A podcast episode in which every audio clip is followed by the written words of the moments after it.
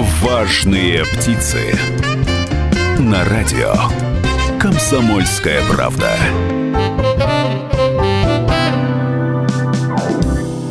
Добрый день, уважаемые радиослушатели. Как обычно, по вторникам в это самое время программа о бизнесе «Важные птицы». Каждый вторник в это время мы рассказываем вам о том, как развивать бизнес в Свердловской области? Нужно ли заниматься этим делом? Даем советы. К нам приходят в студию самые разные люди. И те, кто давно уже занимается предпринимательством, э, такие известные бизнесмены, и те, кто только-только думает о том, начать ли свое дело или нет.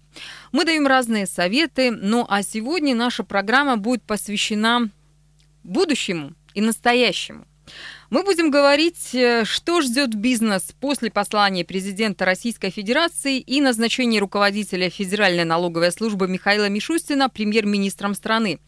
Ждать ли нам ужесточения со стороны налоговых, контрольно-надзорных органов или нет?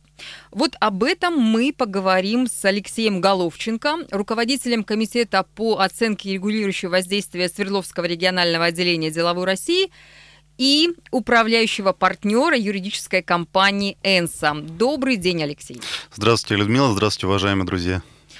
Вы можете присоединиться к нашему разговору, задать мне или Алексею вопросы. Наш телефон по-прежнему 3850923, 3850923, код города 343.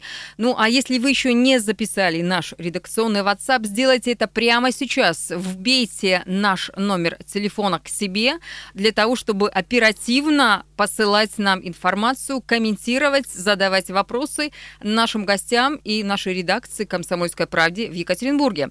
Итак, плюс 7 953 385 0923 плюс 7 953 385 0923.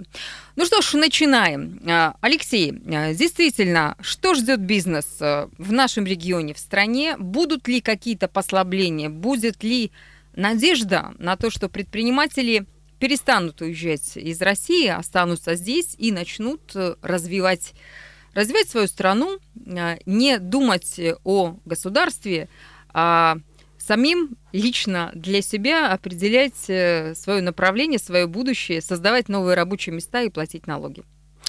Ну, в целом, Людмила, у меня, конечно, плохие новости для граждан и для малого бизнеса. И это связано с тем, что налогов мы будем платить больше контроль за расходами будет более жесткий. Да? Объясню, почему это, собственно Причем говоря... это касается не только бизнеса. Это касается не только бизнеса, это касается в первую очередь тех, кто еще находится в серой зоне.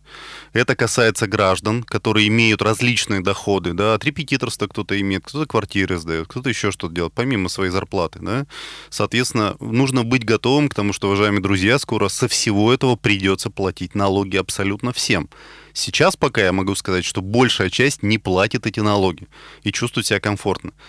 Год-два, но вы все будете платить эти налоги по максимуму. В Свердловской области с этого года действует закон о самозанятых. Э, то есть, соответственно, те люди, которые сейчас э, сдают в аренду свое жилье, недвижимость, те люди, которые занимаются репетиторством, те люди, которые, ну, не знаю, дома там, например, э, делают маникюр, допустим, платьишки шьют или что-то еще подобное, они должны, обязаны зарегистрироваться в, налоговой как самозанятые. Ну, во-первых, это начнет работать в Свердловской области с июля 2020 года, то есть до июля пока, соответственно, нет такой возможности там платить минимальные 4%, да. То есть нужно успевать зарабатывать до июля. А, да, ну просто смотрите, нужно очень четко понимать, да, кто господин Мишустин. Вот я много читал, и все говорят о том, что ничего не поменяется ну, я не согласен с теми, кто считает, что ничего не поменяется. Давайте посмотрим на Мишустина немножко как бы в прошлое. Да? А, он возглавил 10 лет назад Федеральную налоговую службу. Я могу сказать, что это э, то, что он сделал, это революция в налоговой службе, абсолютная революция. Потому что на сегодняшний день собираемость по НДС в России, по-моему, всего объем порядка 96%. То есть вот такого Э, такого качества сбора налогов, да, такой эффективности по тотальному контролю, как в России, э, все эксперты говорят, что в мире нигде нет. И поэтому в Россию приезжают учиться уже тому, как собирать налоги. Второе, э, господин Мишустин до этого возглавлял Российскую кадастровую палату, по-моему, так она раньше называлась. Кто, вы думаете, ввел налог на недвижимость кадастровой стоимости? Угадайте с двух раз. Господин Мишустин. И мы сейчас все с вами это чувствуем, да, когда, если у вас раньше там была квартира, и вы платили там какие-то там, не знаю, 100 тысяч рублей в год. Ребят, готовьтесь, в 100 раз в этом году многие уже получили стоимость по налогу в 100 раз выше, чем в предыдущем, да. И это не говорит, что это плохо, что кого-то давят, да, просто государство... Но это говорит о том, что впереди нас всех ожидают трудные времена, и впереди э, все граждане, вне зависимости от того, занимаются ли они бизнесом, являются ли они домохозяйками э, они, или пенсионерами обычными, они будут платить гораздо больше, причем платить за все. Абсолютно так, да, потому что вот возьмем с вами налог на недвижимость, да, с кадастровой стоимостью, который абсолютно по всем объектам недвижимости с 2020 года работает. Если раньше там коммерческая недвижимость с реестров специальных платила, граждане с инвестиционной стоимости платили, которые там с 90-х годов 100 рублей квартира, которая стоит там 3, 5, 10 миллионов, понимаете? То сейчас платить будет с кадастровой, фактически с рыночной. То есть раньше у вас квартира 100 рублей по где-то реестру стоила, сейчас все переоценили, она у вас там 3, 5, 10 миллионов и вы платите ставку налога, те же там 0,1, 0,15 сотых, да, но, извините, с 3 миллионов и со 100 тысяч рублей, вы понимаете, база другая. Да, вот эту э, форму налога тоже создал господин Мишустин, да, и вот этот контроль и всю эту модель того, чтобы как можно более эффективно собирать налоги с граждан, это, ну, в, в каком-то смысле, да, для нас с вами это как бы минус, да, а для государства это огромный плюс, то, что создал, опять же, господин Мишустин. Нужно понимать, что он человек, который в этом смысле крайне эффективен. Ваша коллега по деловой России Ирина Якимовских написала колонку, которую процитировали очень многие СМИ. Я тоже хочу процитировать маленькую-маленькую выдержку из э, этого самого материала. Ирина Якимовских пишет, балом правят силовые ведомства, где на каждого есть толстая папка информации, и предприниматель носит дань, чтобы получать возможность просто работать. Это так? Это правда?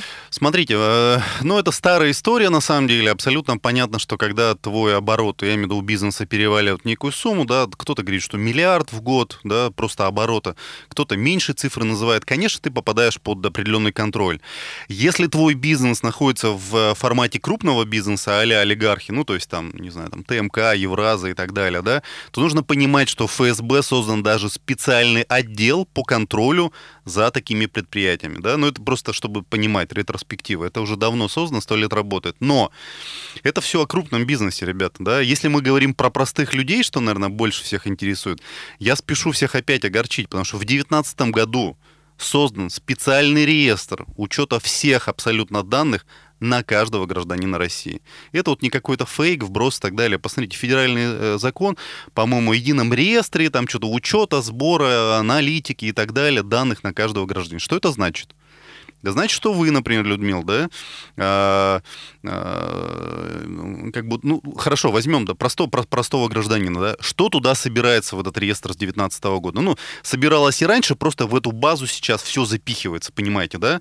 Это такая data, то есть большие данные, в которой собирается абсолютно вся информация о каждом гражданине, вся о каждом гражданине. Когда ты родился, сколько у тебя детей, служил ли ты в армии, сколько ты зарабатывал до этого, где ты работал, кто твои родственники, сколько ты тратишь денег понимаете, да? Сколько штрафов административных у тебя было? Привлекался, не привлекался, твои политические, религиозные исследования и так далее, да? Подождите, подождите, а как можно узнать политические, религиозные и вот эти Людмила, все вещи? Ну... То есть если э, обычный какой-нибудь э, Иван Петров, живущий в Серове, не является членом партии «Единая Россия», к примеру, да, либо какой-то другой партии, если он является атеистом, но при этом он об этом нигде не пишет, не говорит, как можно узнать? Какая партия и какая религия у человека является предпочтительной? Источников на самом деле огромное количество. Ну, во-первых, мы все сами на себя стучим через социальные сети, это раз.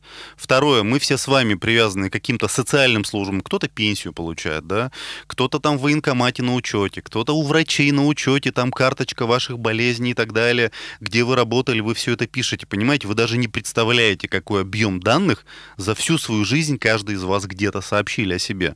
Поэтому умные люди, знаете, когда там протокол об административных правонарушениях там для, на них э, делали, пишут там неработающие, да, то есть я много, много вот этого видел, да.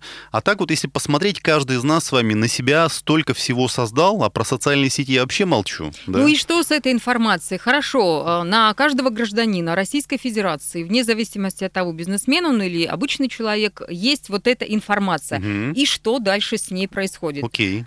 Дальше, соответственно, налоговая служба, в первую очередь, потому что это инициировала налоговая служба, она будет абсолютно четко понимать, сколько вы зарабатываете, да, абсолютно четко понимать, откуда у вас источники доходов возникают, да. Даже если вы записали свою недвижимость на маму, но видно, что вы получаете эти деньги, да, то вы, например, когда сдаете НДФЛ, вы пишете там зарплата, не знаю, 30, 40, 50 тысяч рублей государство вам говорит, подождите, вы потратили в том месяце 100 тысяч рублей. И мы понимаем, что у вас есть квартиры, которые вы сдаете. Откуда вы репетир... деньги, Зин? Да, соответственно, вот эта информация, во-первых, для того, чтобы что сделать?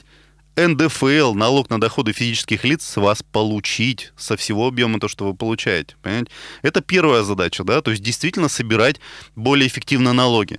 Второе, но мы с вами понимаем, что мы такая там страна немножко тоталитарная, да, и вот на каждого данные. Ну что ж, интересный разговор. У нас сейчас реклама, а затем продолжим общаться с Алексеем Головченко. Важные птицы. На радио. Комсомольская правда.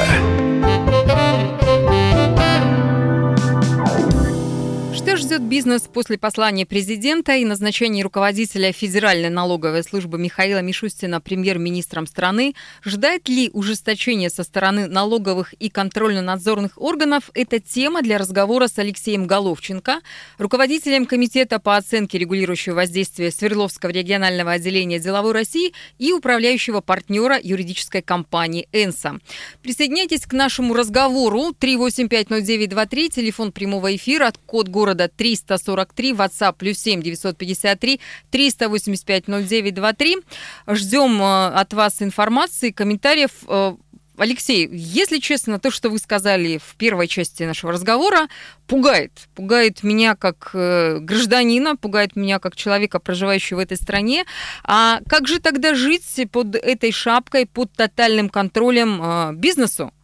Если каждый шаг э, человека, который занимается предпринимательством, он э, понятен, он известен, и, соответственно, сейчас, э, ну, получается, что контроль, тотальный контроль над доход, на доход, за доходами, расходами всех граждан и предпринимателей может привести к печальным последствиям, может привести действительно к разорению огромной массы людей, которые являются самозанятыми, э, тех людей, которые э, начинают свое дело, тех людей, которые давно в бизнесе, но им сейчас заниматься предпринимательством невыгодно.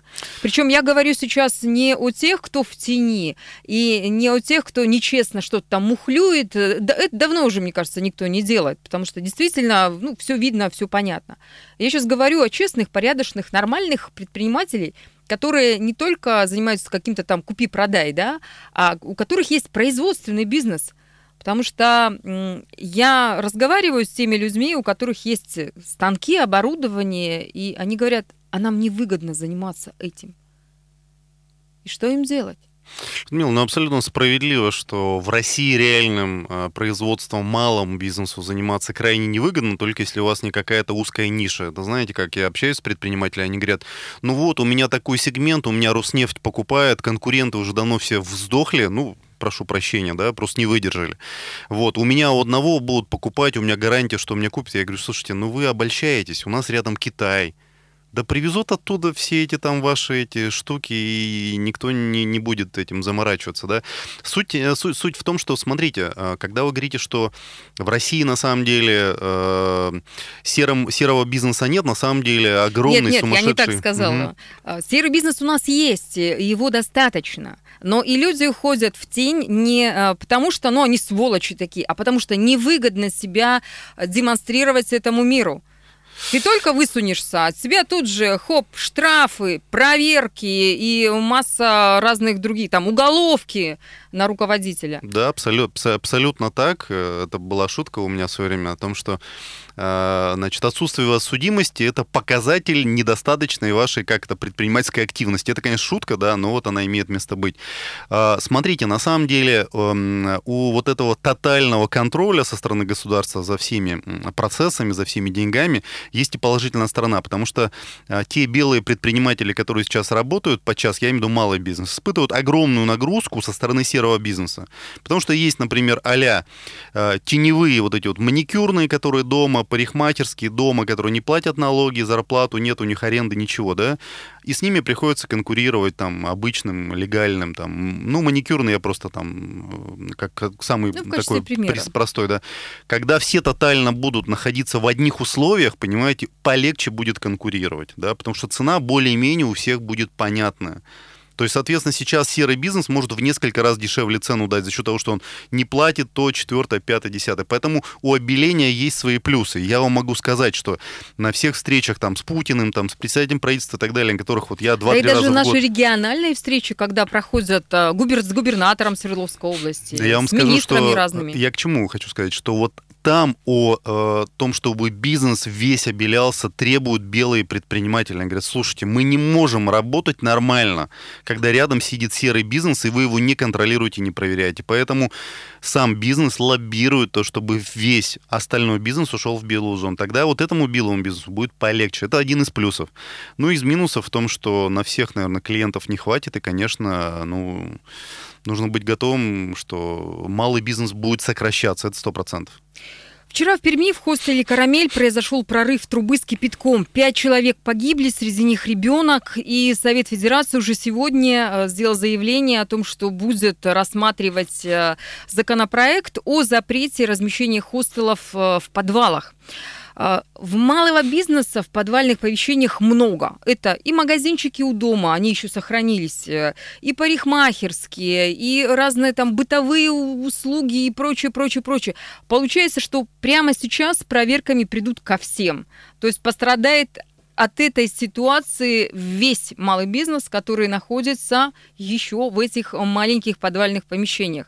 То есть нужно готовиться к тому, что прям сразу вешать э, замок на двери и закрываться и убегать, или нужно искать новое помещение? Ну, не настолько.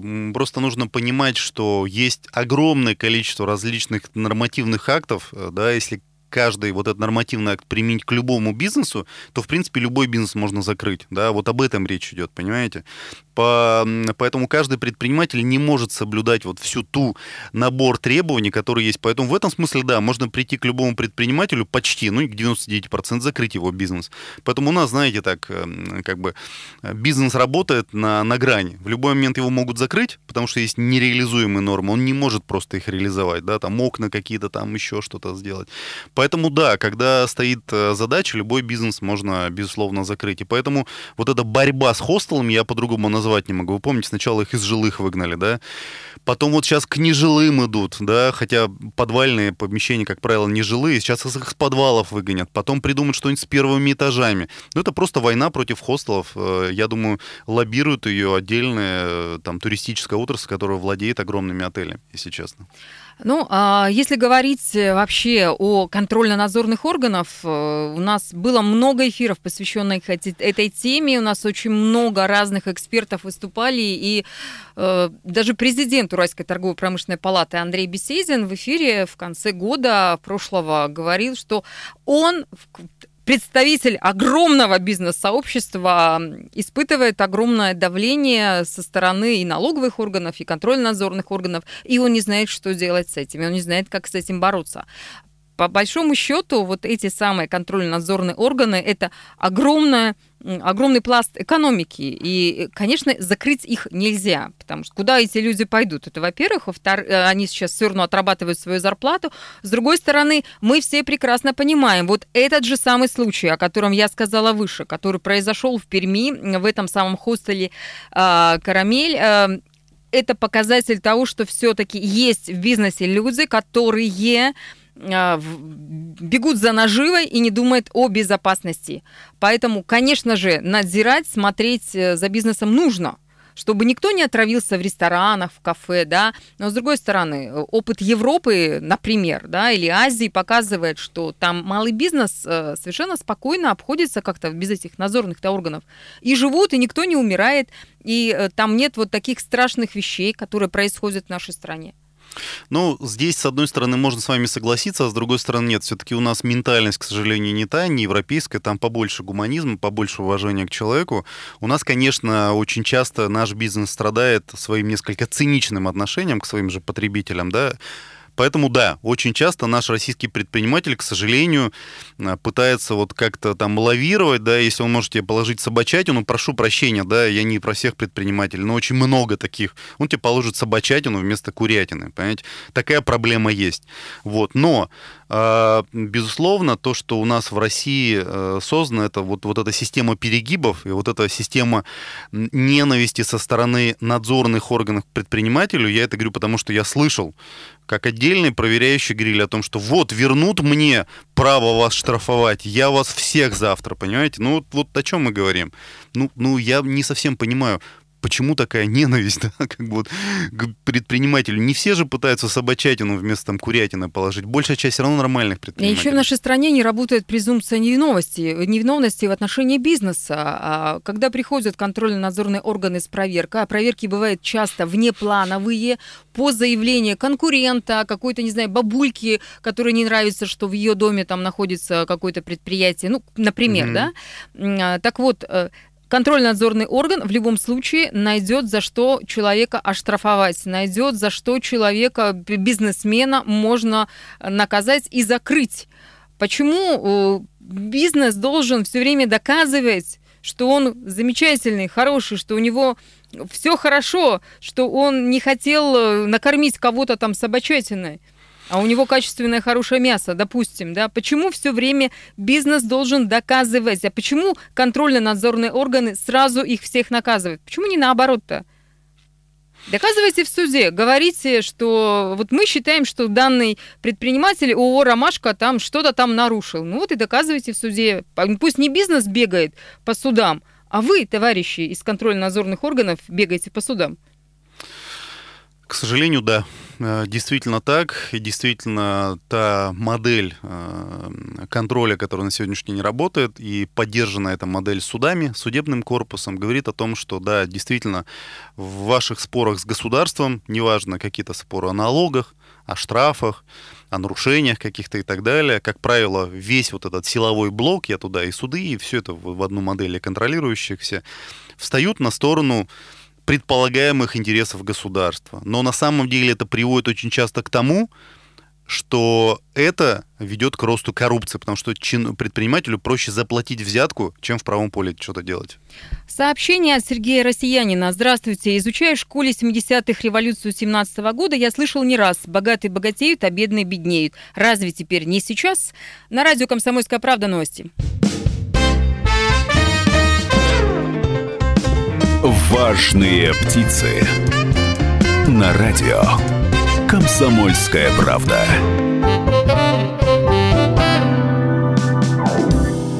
Продолжаем говорить с Алексеем Головченко, руководителем комитета по оценке регулирующего воздействия Свердловского регионального отделения «Деловой России» и управляющего партнера юридической компании «Энса» о будущем, о бизнесе, о технологиях будущего, о том, что ждет нас всех, и предпринимателей, и обычных граждан Российской Федерации, э, тех людей, которые живут на Урале, живут в больших и малых населенных пунктах Свердловской области. Что нас ждет в 2020 году? Будет ли нам счастье, что называется? Э, ну, в первых двух частях программы мы уже напугались с вами, уважаемые радиослушатели, кто с самого начала нас слушает, э, узнав, что, оказывается, существует тотальный контроль над всеми над нами, контроль за доходами, расходами всех граждан. Э, мы напугались, узнав, что налоги в этом году будут больше, чем мы платили ранее. Ну и масса других э, страшных вещей. Но вот тем не менее, если посмотреть послание президента, то в послании есть отдельная часть, посвященная бизнесу, инвестициям. И президент э, говорит, что нужно обязательно повышать реальный доход населения. И э, стимулировать экономику нужно обязательно, и бизнес нужно стимулировать, и что доступные длинные деньги, кредиты для бизнеса должны быть, ну и прочее, прочее, прочее. Насколько это все реально?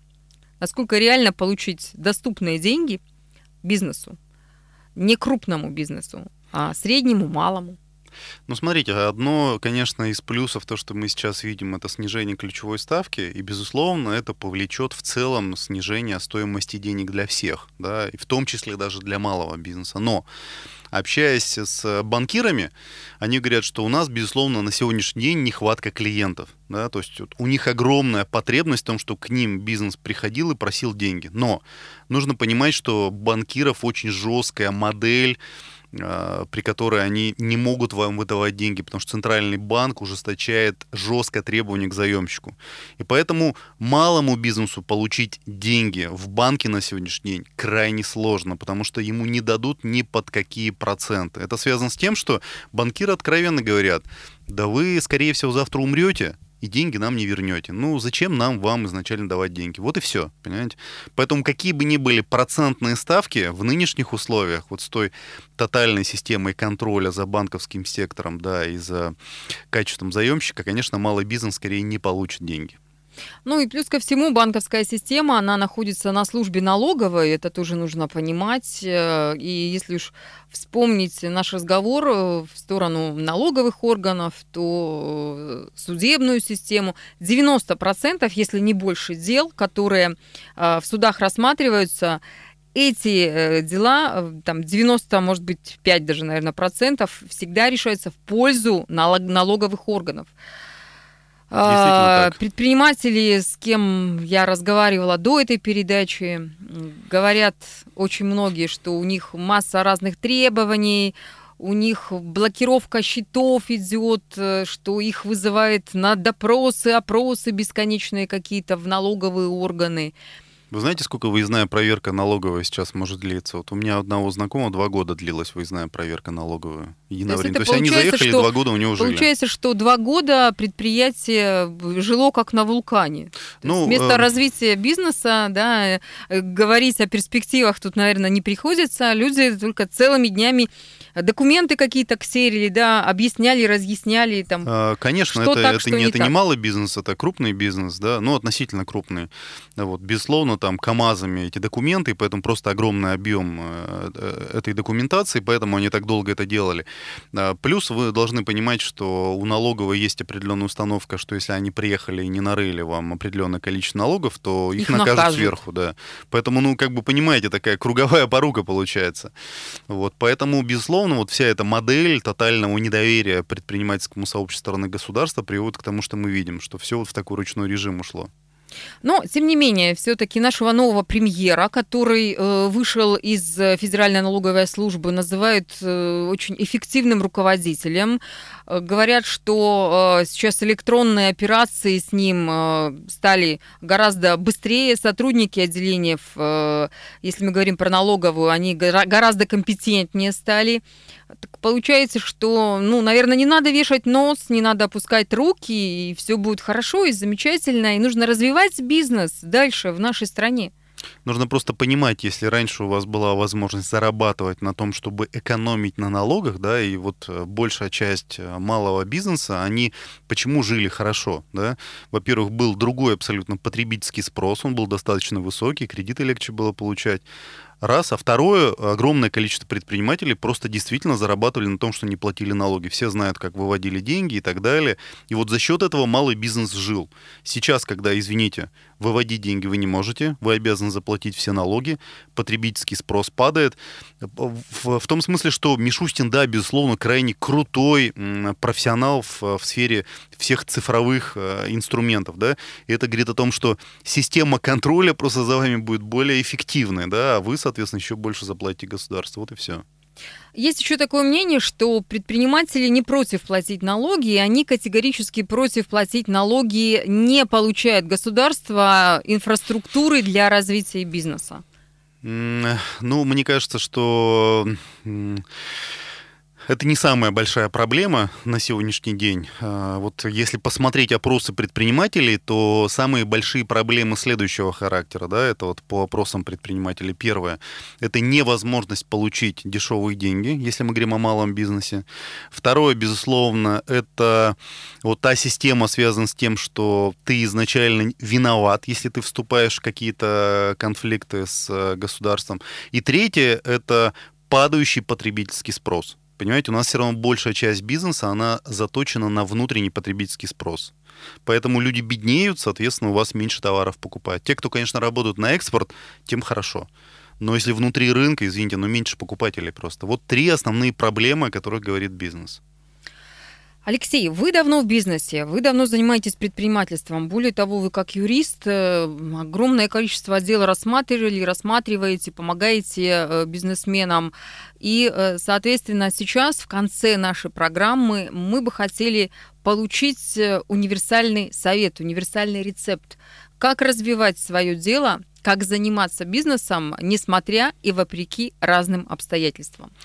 А, один из моих больших советов все-таки предпринимателям, которые объединяются в какую-то отрасль. Ну вот, например, нестационарная торговля. Два года как получает удары под дых, да, и это действительно заставило этих предпринимателей сплотиться, создать некое такое комьюнити, да, в котором они действительно начали отстаивать свои интересы. Поэтому, уважаемые коллеги, вы просто должны понимать, что если вы не будете объединяться между собой по отраслям каким-то, да, не знаю, переводчики, киоски, там маленькие магазинчики, еще что-то, да, объединяться и по-хорошему лоббировать свои интересы в отношениях с государством, каждый из вас один сам по себе не сможет выехать, понимаете, это просто невозможно сделать.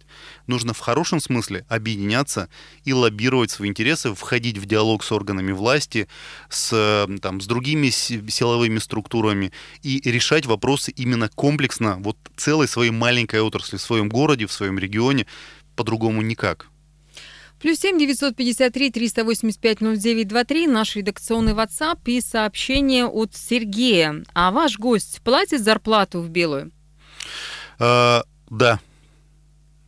То есть теперь мы все будем платить зарплату. Проблема в том, что в силу как бы моих клиентов, да, которых постоянно контролируют налоговые, большая часть моих клиентов это там крупный средний бизнес.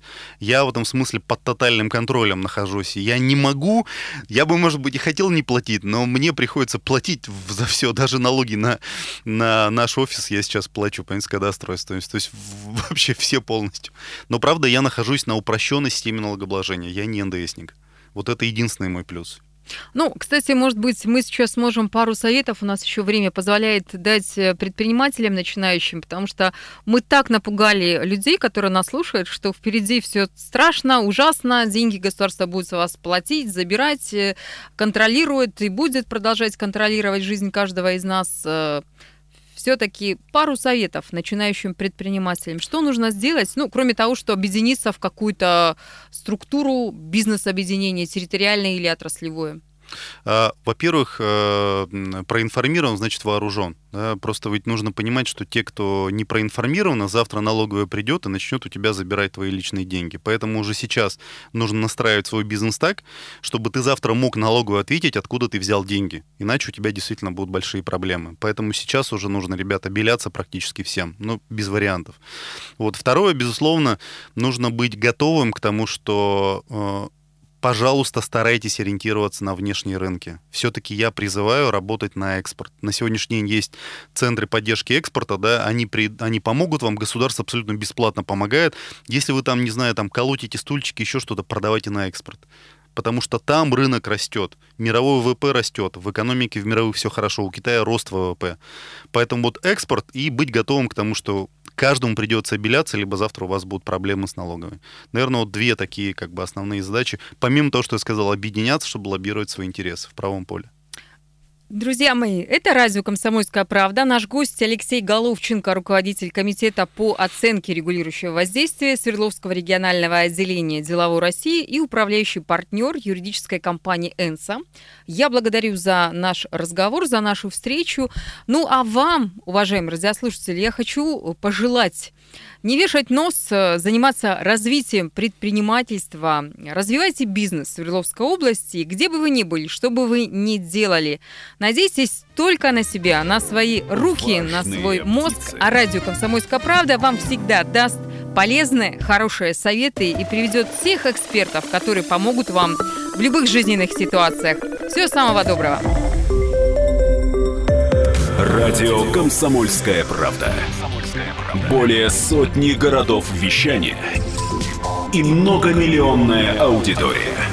Екатеринбург 92 и 3 FM. Эм. Кемерово 89 и 8 FM. Эм. Владивосток 90 и 4 FM. Эм. Москва 97 и 2 FM. Слушаем всей страной.